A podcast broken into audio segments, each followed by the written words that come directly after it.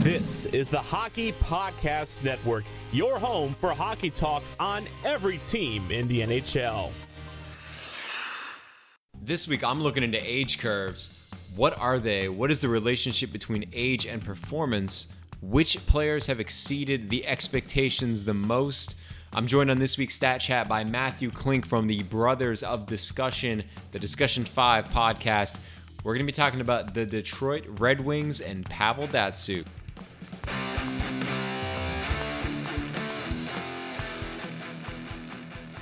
Welcome to episode number 24 of Ice Analytics.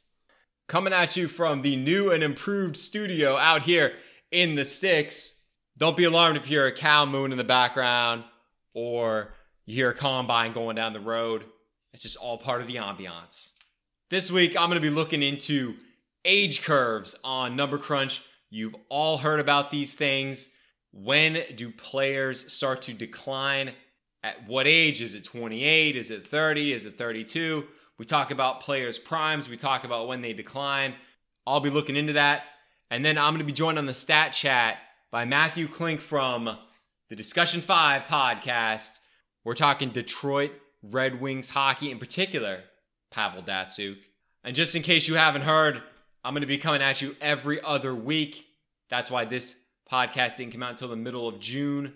And maybe just maybe by the time next podcast comes out, the end of June on the 26th, I might be able to start uh, handicapping some of these playoff matchups. It does look like the league is going to proceed with a 24 team playoff with the top four teams in the East and the West getting buys. We don't have any timetables yet or anything, but it does look promising that if things go well with testing, we might have some more hockey this summer. It could be the end of July, could be the end of August, who knows? But it looks like we're going to see a conclusion to this season, barring unforeseen events, which this has all been an unforeseen event. Anyway, I digress. Let's get into this week's topic.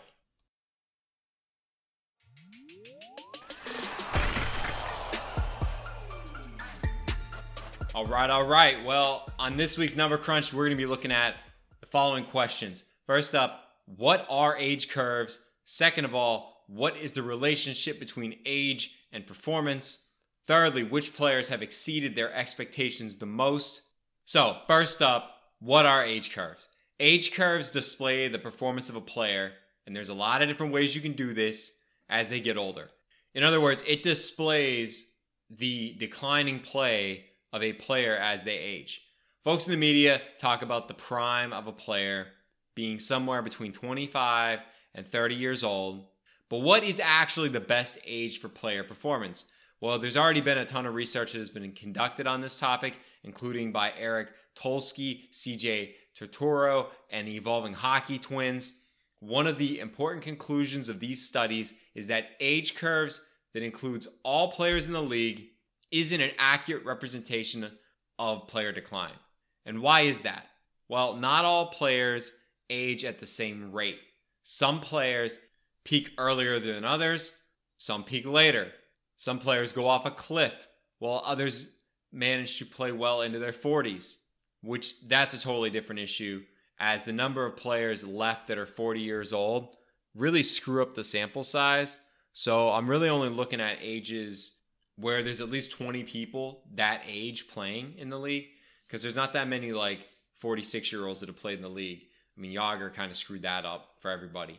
So I guess what I'm saying is there's a lot of different ways that people measure age curves using different metrics, points, GAR, but it's better to compare a player's performance to their past performance as opposed to comparing all players in the league to one another, even though that's exactly what I'm going to do. Which brings me to the second point. What is the relationship between age and performance? Well, generally, if we just look at GAR, goals above replacement, for each age, when do players peak? Overall, you know, we're looking at positionally, so we're treating defensemen differently than forwards and differently than goaltenders.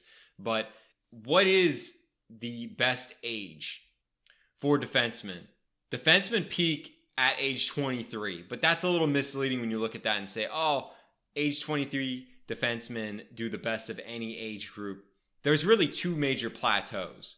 From age 21 to 25, there's a, a plateau. And then there's a slight drop off from 26 to 31, where there's another plateau. The largest drop off is between ages 31 and 32. That's when things really start to go down. For forwards, they peak at age 21. 21 is the best age, average age of GAR of any age group. And they start going downhill from there. Now, there is a small bump at ages 27 and 32, but a lot of that has to do with bad players being removed from the sample than it is players actually getting better with age. And listen, before you come at me, we all know that there's an ageless wonder out there that just keeps performing. Jagr. This guy blows the doors off of it. He had better seasons in his 40s than some players have their entire careers. Other than Jagr, which players have exceeded their age expectations the most? I gotta say up front, in full disclosure, one of the weaknesses of age curves, which is why folks are developing some alternatives, is that these are making us uh, making assumptions about the entire sample, and we all know that there's outliers. One of the alternative methods is to look at individual player curves over time, like CJ Turturro has done, and see how much they depreciate over time relative to their average performance. And Jagr just happens to be one of those players. But unfortunately, we don't have data that goes back before 2007. So all we're seeing is Jagr actually got better between the ages of 35 and 39 before having his best recorded year at 42 years old, which is really impressive. Outside of Jagr, who was a massive outlier, the greatest forward outlier of the modern era is Pavel Datsyuk. Kids these days just never got to see Pavel Datsyuk in his prime, and he was insanely impressive on the ice. And this is reflected in a metric like goals above replacement that takes into consideration defensive contribution, which he was a wizard at generating takeaways. So, yeah, he might not have scored the most goals that year or even had the most points that year, but total package, the total number of net goals given up and generated when he was on the ice, the best season since 2007 of anybody, period. He had the best recorded GAR for a 29 year old 40, 40 goals above replacement when he was 29 years old. And Claude Giroux finished second that year and had 26. To be fair, even Datsyuk's play did decline from 29 to 31 years old. But then it just sort of flatlined until he turned 36. So from 31 to 36, his goals above replacement really didn't change a whole lot. And if we just isolate his career GAR from the age of 30 plus, Datsyuk finished first in the league of anybody of anybody who played since 2007 over the age of 30. He had 160 goals above replacement after the calendar flipped and he turned 30. The next three highest, Joe Thornton, Marty St. Louis, Jerome Iginla. You know how many they had? 140, 122, and 94 respectively. And all of them played at least two additional years. Datsyuk had the best 30 plus run that we've seen since 2007. And it just makes me wish this data was available before 2007 because I think he might have had the best 30 year run in the last 20 years.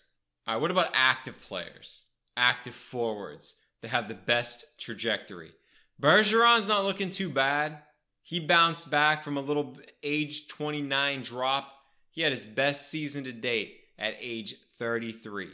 Eric Staal is also looking pretty good. Defensemen get a lot trickier because there's not a single standout. There is no Datsyuk for defensemen. Chara has played until 42 years old, but his GAR has bounced around like a roller coaster. He did have his best plus 30 year old season at 39 years old. He played better at 39 years old than he did at 38 or 37, 36. I mean, come on. He had his best 30 year old season at 39. The same can be said about Giordano. He's he's gotten better over time.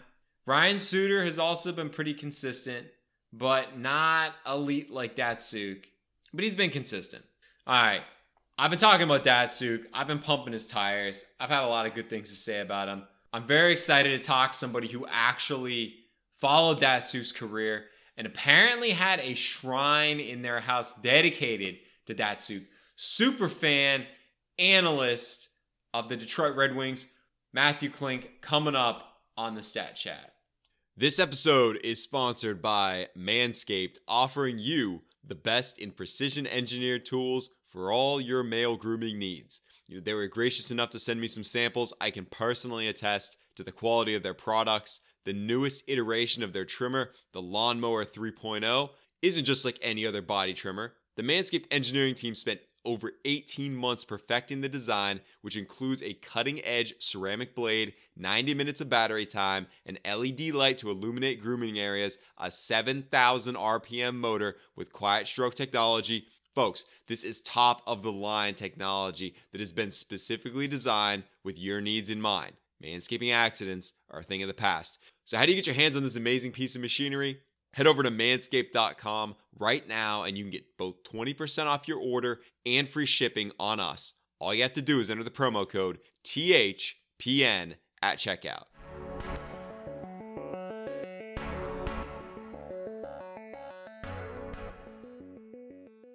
On this edition of Stat Chat, I'm joined by Matthew Klink from the Discussion 5, the Brothers of Discussion podcast. You can find them on Twitter at BOD Hockey and Instagram at brothers underscore of underscore discussion.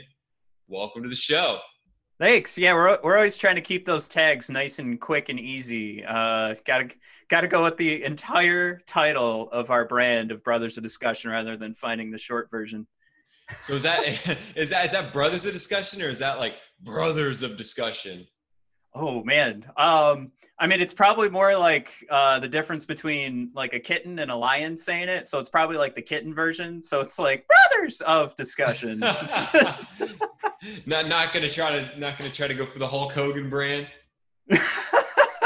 Uh, I, I think that if we did try that, he's the kind of guy that would come after us legally. So we, we just go, no, like we're we're literal brothers. So that's how we can make that work. Fair enough. fair enough. Yeah, that makes sense. But we're not talking about wrestling today. We're talking about Detroit Red Wings hockey. Woo! Boy, yeah, I gotta fake that uh, enthusiasm, but uh, how how exciting! How, how great for your for your listeners to to learn about uh, oh man, uh, the hardest team in the NHL to watch this year. Uh, well, yeah. As a casual observer, you know, I'm not trying to rub it in or anything, but it does seem like a lot of things went wrong this year. Uh, oh. 39 points, negative 122 goal differential. I mean, they got eliminated before the trade deadline, which is the first time that happens since uh, 2004 or something like that. Man, I, I got to ask though, what were your expectations going into the season? And how would you assess their performance? Uh, they were low, but they weren't like this low. And I think I think if you talk to a lot of people, they they probably come around with that same sort of uh, sentiment. It, it, just felt like we we were doomed. Uh, we were going to be fighting for the Lafreniere pick. Um, and, and, as as a Red Wings fan, not just uh, you know someone that's that's trying to cover the the the team. Uh, I'm I'm someone that's lived and died with with this team, and uh, it just even even to be as hardcore of a fan as I was, I still didn't come into this year thinking that you know like we didn't have a sniff of a playoff hope. Um, this was what a year ago. Uh, the, the 74 points, I, anything that we brought to this team was um, it, it's more of a subtraction because of the replacement players that were available or who they were replacing in the lineup everything took a step down. And I think, um, you know, for the sake of your show, analytics wise, I think uh, the line replacement levels were actually at the bottom of the league. Uh, I think what our third and fourth line could actually produce uh, ended up being the bottom two uh, of the third and of the fourth line. So, I mean, it's just uh, depth's important there, something to learn. But um, it, there were just so many things to pull to tell us that the season was going to be rough to watch. And I I just thankfully i came i came about it. Um, i think i think i have a, a, healthy perspective where i knew we were going to be terrible so i've been laughing through this entire season. Um, it's quite it's quite a slog uh, psychologically. I, am surprised there aren't more of us that are seeking help but uh, hey you know we've got a draft to think about now so there's there's always next year kind of thing. Yeah absolutely and i you know with the way that they're handling the the season the season's over as far as we know. If they come back, it's going to be a playoff situation. So you're going into the draft lottery with the best odds. You've got some good young players. I love Dylan Larkin. He's he's I think a guy you can build around. How do you feel about the future of this team? All right, it's it's bright. It's just um, you know I think it, I think the important thing is to figure out how like when is when is the future, right? Uh, you got to put the quotes around that, around the future, because technically we're we're in the future from what you know I was watching when uh, when I we were we were in the playoffs for 25 straight years, and then you just kept waiting for for the other you know the other ball to drop, and and it definitely has. It's fallen pretty far. So uh, the one thing we bring up in our show, uh, you know, every Monday on the Hockey Podcast Network is.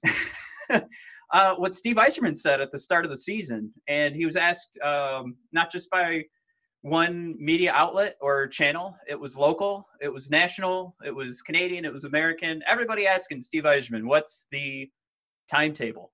And he never has an answer for that. And rightfully so. He's got to politic it up. But I, I think there's a lot to take from that. And uh, to, to, again, um, I, I got to say the future is is bright because we do have uh, a younger team. Uh, we've got one of the best contracts for a guy like Dylan Larkin, and the amount of value we get uh, out of that contract, I think, is it's one of the best in the league. Uh, but we also have a couple of contracts that might become overpaid because we're not paying anybody else on the team, and Mantha and Bertuzzi. So there's there's certainly bright aspects. Uh, I think it'll be brighter depending on if we get that first pick uh, this year. I I, I, think you could tell from my tone. I'm I'm quite pessimistic. Uh, I think eventually the you know everything's going to shake itself out. I, I actually do trust Steve Yzerman, but um, the thing I trust more is his inability, or maybe his his own avoidance of putting a number on a timetable because this really could be five or six years. Well, as far as the draft goes, I mean, yeah. I think everybody is kind of an agreement about the number one overall pick, but if you do end up falling out of that number one spot, is there somebody you're looking at that you're eyeballing that you think would be a really good fit? I, you know, obviously you you don't want to go too far away from what the the scouts are saying because I, I'm, I'm not one who's who's who's found any time uh, any extra time as I've mentioned you of uh, my new uh, daughter, but I, I, it's tough for me to find any extra time to to check out any of these guys and their their um, in their junior teams or what's going on, uh, you know, across the pond. But uh, I, I, at least from the perspective of knowing that this kid is touted pretty high uh, from from the scouts that you know we read about uh, if you're reading TSN, ESPN, or uh, the Athletic. But uh, Lucas Raymond, at least for the sake that he shoots from the right side, like I, I, I feel like with the Red Wings, it's something that uh, we never really do find a, a healthy dose of. So I, I just want to get I want to get that name in there, and I've I've been telling myself for a while before we were guaranteed to have the best lottery odds and be in this top four. Um, I was still telling myself, "Geez, we're going to be like six, seven, or eight. So I was trying to get to know everybody that wasn't Lafreniere, and and this was one guy that stood out for me. But um, I think uh, you know, I, I I'd be silly if I didn't, you know, kind of side with whatever's going on locally or nationally with the Tim Stützle and and trying to get on board with that as well. Um, if anything, it's still my pessimistic outlook of telling myself you better get used to Lucas and Tim before you get too excited about Lafreniere. But um, no, I, I, I think from my perspective and everything, uh, you know, we can see everything we can read. I think like going back to that other question of uh, how do I feel about the future?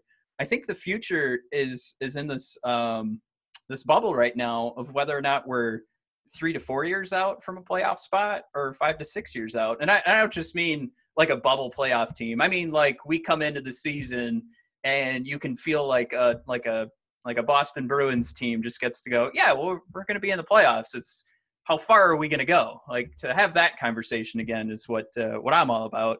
And um, yeah, I think I think a guy like Lafreniere really cuts into that that timetable. And I, I don't want to put anybody down. I'm not saying Lucas Raymond won't make uh, a huge difference, but it just kind of seems like this that's where that conversation goes, and he becomes more of a piece of the puzzle rather than the elite franchise player that uh, that Lafreniere is going to be. Definitely. So this week on this episode, I've been looking into age curves, and one of the reasons I I definitely wanted to talk to you, not just because you had a shrine of him, uh, apparently, but uh, you know the the thing that really jumped off the charts for me was Pavel Datsyuk and his age curve.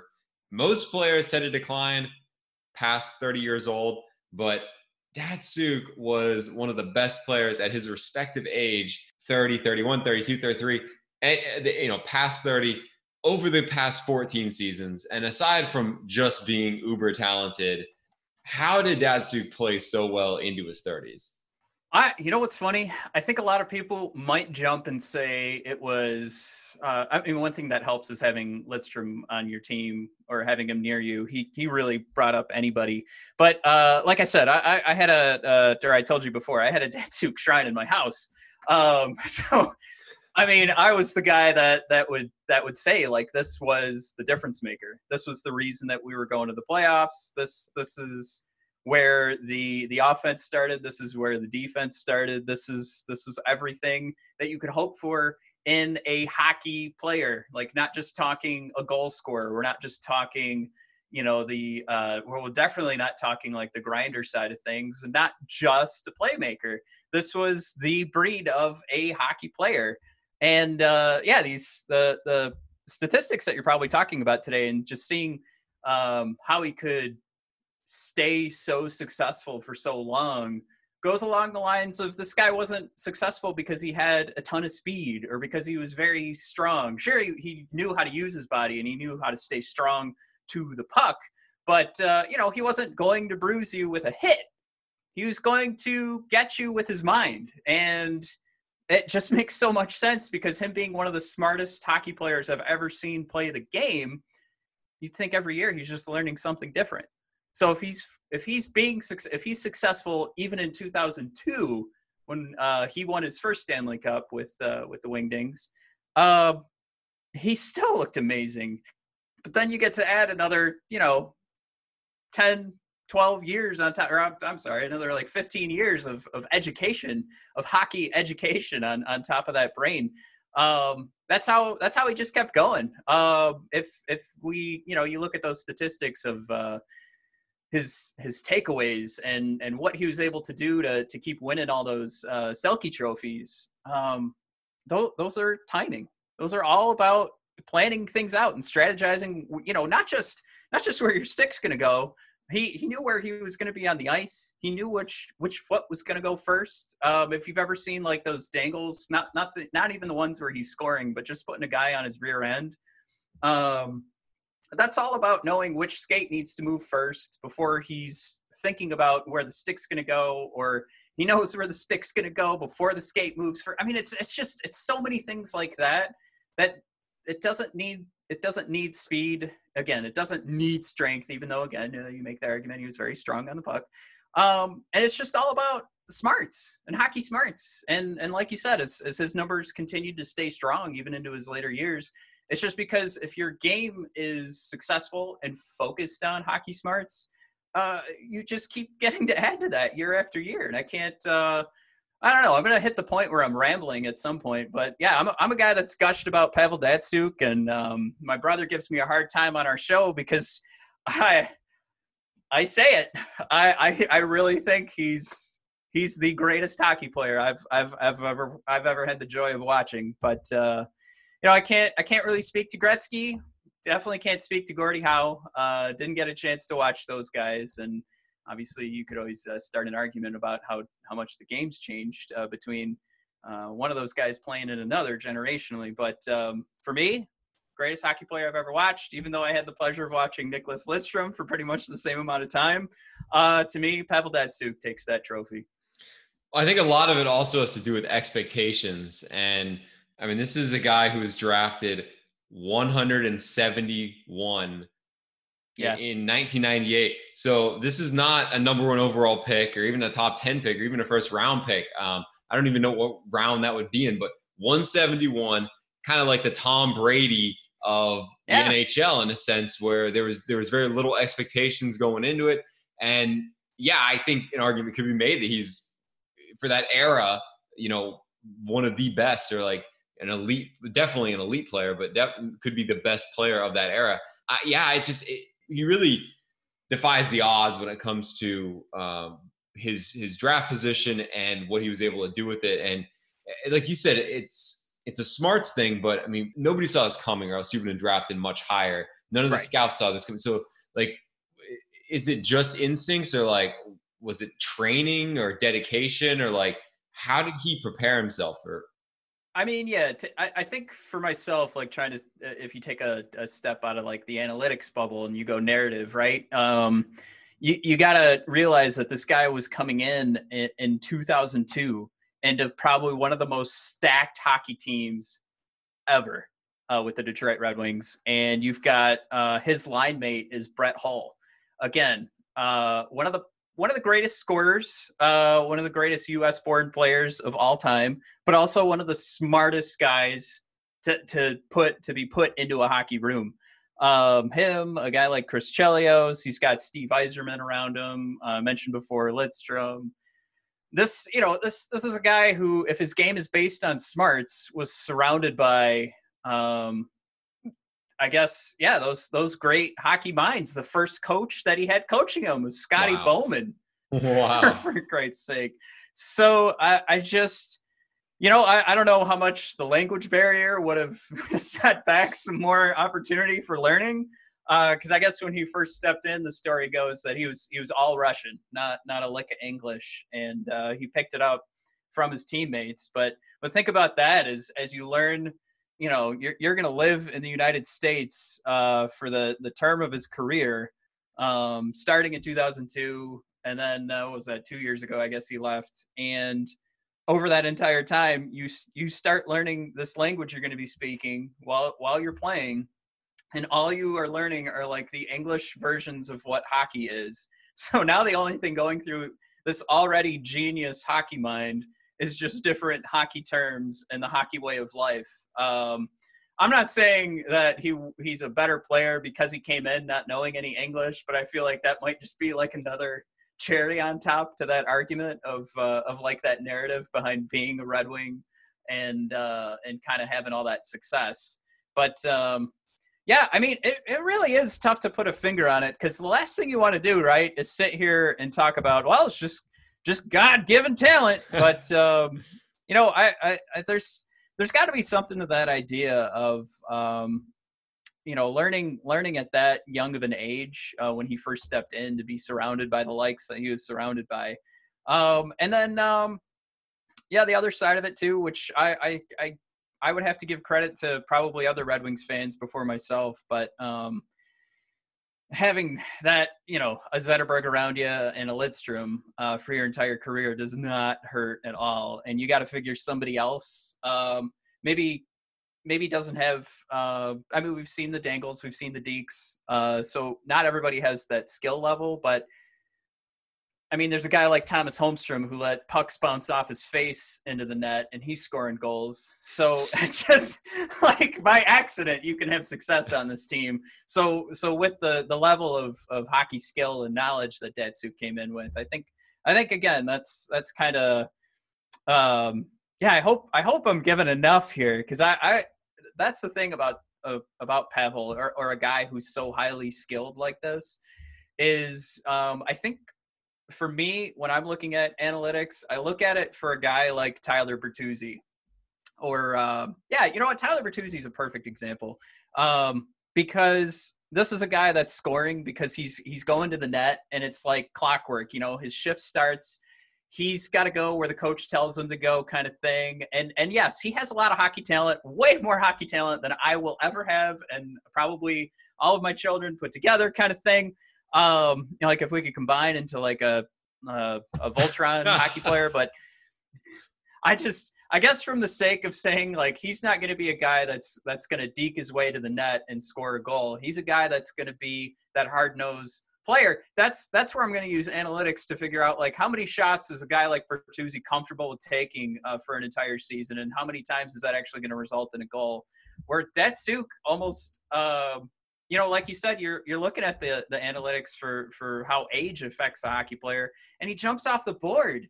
And that's because his story is almost completely narrative right? Like you can't you can't use or it's tough to use analytics to figure out what the hell is going on with this guy. I mean is he alien? You know? Yeah. like is is he even human? Uh we don't know. Well that that brings me to my next question which is you know he his final season he was 37 years old he had the best season for any 37 year old in the last 14 years and why why didn't he just keep going? I mean, at the rate you know he, he could have had uh, even a even a better career than he had. He could have been like Jagr and played until he was 45 and still been exceptional at the, at the rate he was going. Why didn't he do that? Well, I, I know right now he's still playing over in Russia, so I, I I think he'd be the guy that would turn around and say, "Well, hey, just count my points over in yeah. Russia, and you can see how I'm doing." I and I, I, only know that that side of an argument so well because that's what Gordie Howe uh, used to say once uh, once Gretzky eclipsed uh, his points. Is Gretzky would say, "Well, hey, what about all those other hockey leagues I played in? Where's Gretzky on that?" But um, no, I, I actually I when when you uh, you mentioned that I, that actually blows my mind of uh, the 37 year old production. Um, because that even as a huge Pavel Datsyuk fan, I, I know I haven't. I, this is the first time I'm I'm hearing this, but uh, I know as a Detroit Red Wings fan, um, I was crushed when he left, and I, I would have loved for him to stick around in the NHL. But I think um, you know, just just like as I as I mentioned earlier, like we came into this season knowing it was going bad, and and we go 25 years of playoffs, but then we're squeaking in the last couple of years. I think Pavel knew what was going on, and um, you know he'd have the the opportunity to either just watch this thing kind of dissolve in front of him or spend those last few years playing in Russia. And I think one of the funniest things is that it was uh, Ilya Kovalchuk that was was one of the guys that brought him over to Russia to keep playing. And then I think it's a season later, Kovalchuk packs his bags and comes back over to the states. But uh, that's that's a whole nother uh, that's a whole nother story for another day. But um, yeah, I, I, gosh, you know, it's it is nice that he gets to to I guess end his career with his family uh, closer to him, but um, you know, I, I, it's probably just bias being North American, but it, it, it probably stings to him to know that you know the points he's putting up in Russia are not going to be, you know, it's not it's not going to mean the same thing when you when you talk about hockey. I mean, it, it's especially uh, me coming from Detroit and knowing the Russian Five coming over, like they knew this is where you had to be to face the best of the best uh, in the world. Uh, even from Russia, you you come over to the states. So now uh, the talent level has probably dropped considerably where he's where he's playing now, and um, you know I think the only benefit he gets is is probably the family side of things. Um, and again, uh, that Detroit Red Wings side of me, uh, it, it's still it, it's it's made even the most um, passionate of Datsyuk fans question whether his number should ever be retired because he kind of put us in a sour situation when he left. Um, but you know, uh, I, I, guess yeah, personal side, I wish he would have stuck around. I guess looking at it from from his perspective, yeah, collect a couple million bucks, play in Russia, and you get to see your daughter. It's funny you mentioned about the you know diehard fans maybe questioning his number being retired. Um, do you really think he would make that much of a difference? Do you think if, if you had him on the team now, let's say that thinking about the playoffs, like is he that like a player that can put the team on his back? Oof.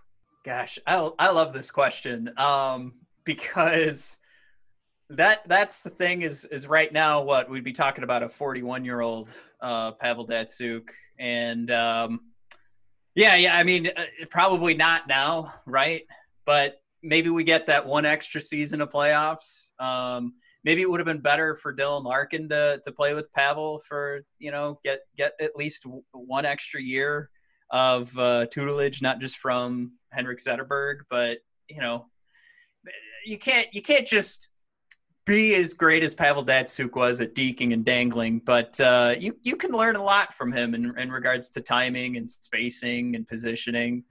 But um, yeah, I think, gosh, uh, you know what? I'm I'm rambling again here, but I I think I'd have to be honest as uh, as a human being. Let's step outside of the Red Wings mind and the Pavel Datsyuk fandom.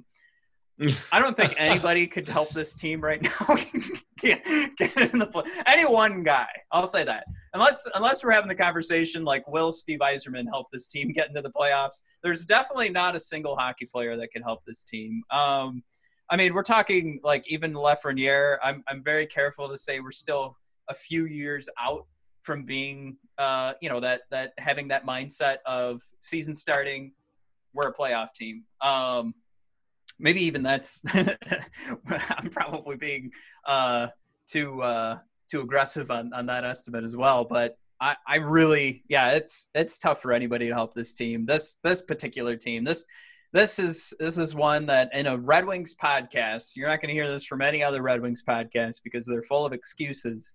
But um, if you want that realistic look, I mean, we we have done the legwork to figure out if this is like the worst hockey team ever. So, uh, so it'd be it'd be quite a few names that you got to throw on top of there to to make this team uh, a playoff contender. Well, I want to do a call back to something you mentioned earlier about Datsyuk potentially being, um, you know, the best player in, in NHL history because we all we know that all sports have a recency bias, but I feel like Datsyuk rarely gets mentioned in the all-time greats conversation. You know, we went from Lemieux and Gretzky, and then it felt like we just kind of ended up in like Crosby, Ovechkin, and then Matthews and Eichel and McDavid. Like I feel like for whatever reason, Datsyuk, you know, his name doesn't get floated in there. Uh, maybe it did, and we're just everyone's focused on the the young guns now. But do you feel like the national media kind of overlooks him nowadays? Oh, I mean, I, I'm the worst person to ask this question to because this is when the conspiracy theories start. But um, I like for from my perspective. You can Alex Jones me. oh God, Jesus! Uh, I don't want to be Alex Jones at all, but uh, I, I am one uh, that would say, like, I, I think there, I think there's always been, um, I think there's been a bias against non-North American players, and I think Ovechkin has been like the one uh, to to sort of break through and still become um, you know he, he has one hell of a personality and and that definitely helps and the uh, the skill level I mean is is through the roof. But I mean like why was a guy like uh, Selanne through his whole co- career like why why wasn't that like on the on you know like a poster every week like Selanne's playing in this area with the amount of goals that he was putting up and I I, I and that's that's a name I'm just pulling from the top of my head, but there's probably tons of guys. Um, so I I'm I'm one to kind of side with this idea that you don't grow up with a Pavel Datsyuk, you don't get to watch him in the junior leagues. Um, you don't get to see him, you know, uh, like have you don't get the heartwarming tale of of his family playing on a Newfoundland pond or something like that. Like it's it's just he's the Russian guy that that the the Red Wings drafted sick in the sixth round is like, uh, well, one of our scouts saw him once, so he's still available. Let's take him. Um, it, it's just. I think there's a ton of stories like that. Uh, that if if we had more time, both of us, we could probably go through and find a few different names that probably should get more recognition. Um, I think even though the Detroit Red Wings had a lot of success, um, I'm, I'm going to try and pull off the conspiracy theorist hat and just make the argument that Detroit is a smaller market um, when you compare the size of this, the like the metro areas to to something of Toronto, New York. I mean, obviously Toronto, New York, L.A., uh, Chicago. You you can't they, they don't compete in that in that area. So when it comes to trying to build up, you know, from an NHL perspective, are we going to pick um, you know, Kane and Toews, who are in Chicago and are going to get, you know, not only are we, are we going to build up uh, a national base, but then that Chicago metro area is is massive compared to Detroit. Um, so they they are going to push that. They're going to push a media narrative. They're going to make certain guys available uh, for conversations with the media, and then that builds up those uh, rapports, and then you have the better storylines, and again back to those narratives. And then you've got Pierre McGuire telling some dumb story between the benches on a, on a Sunday afternoon. Um, but yeah, I mean, if if it was me taking like that that honest perspective, um, at least as honest as I as I feel like um, I could come up with uh, right now. I, I, think it is the size of the market for Detroit. And then, uh, you know, the other thing probably doesn't help too much is the fact that Pavel Datsyuk had the language barrier and he really the story as the stories go, he did not like doing media. And what picture are you going to paint when all you have are the guy's numbers on the ice? You know, like uh, we would hear great stories about uh, he was he was apparently the comedian of the Detroit Red Wings. Uh, even like despite him struggling with the English language, uh, he he was telling jokes that were bilingual. Like how how smart of a human being do you have to be uh, to be a comedian that transcends language? But um, uh, now now I'm getting lost on myself, uh, my own fandom. But right with uh, with uh, with the with the national media. Sorry, I, I really did get too excited there. Um, but yeah, like if if you're avoiding the media and I think a lot of this stuff that gets built up with like the the players that are going to be on uh, or focused on like NBC Sports or TSN or or anything like that.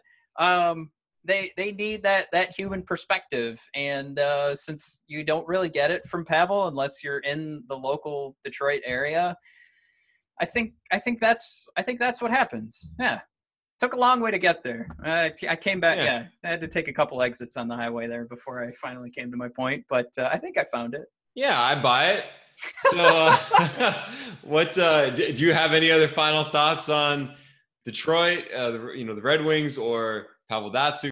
Well, for Pavel, I think if anybody has uh, has doubted like the the impact that Datsyuk made. I mean, you if you're a Detroit Red Wings fan, just go back and just compare Datsyuk to Zetterberg, and you'll easily see that this was the guy that that was running the offense. And Zetterberg, bless his heart, um, I have uh, family members that uh, will will well, we'll get in shouting matches about who was the better player.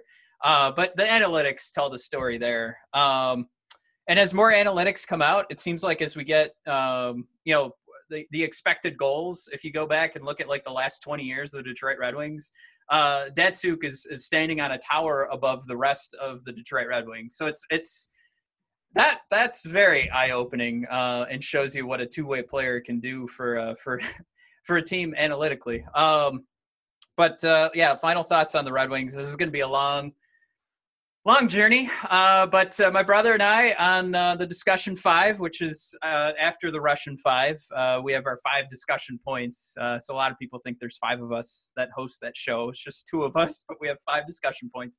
Um, we're going to be along for this entire ride and if if anybody has enjoyed the pessimistic i like to think is more realistic perspective on the red wings um, yeah come check us out because we're coming to you uh, hopefully every Monday and Thursday once uh, next season starts rolling, but still every Monday through uh, through this uh, terrible Corona time. Uh, but yeah, we're we're we're having fun with it. I, I think that's the only thing you can do at this point. You can't you can't uh, you can't let the Red Wings and their inability to win get to you. You just got to watch it, laugh, and and keep on rolling.